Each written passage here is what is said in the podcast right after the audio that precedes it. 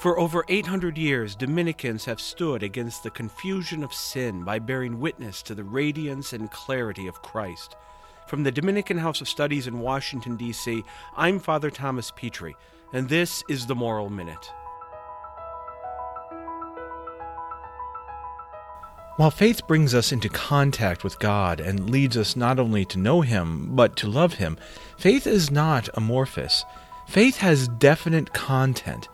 We believe God, and we believe the truths He has revealed about Himself, and about us, and about the world. You and I are not the first to receive the grace of faith. For most of us, our parents had faith.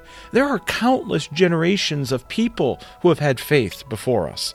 The saints are among the best of them.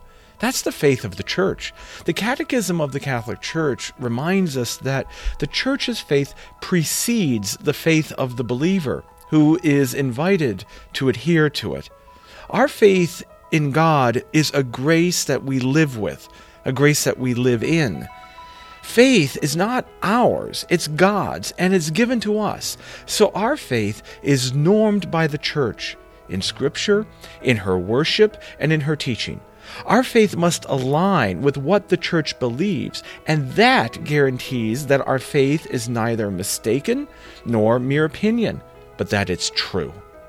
I'm Father Thomas Petri, and this was the Moral Minute. Thanks for listening. To learn more about the Dominican House of Studies and to subscribe to these Moral Minutes, go to minute.dhs.edu. That's minute for Moral Minute, minute.dhs.edu.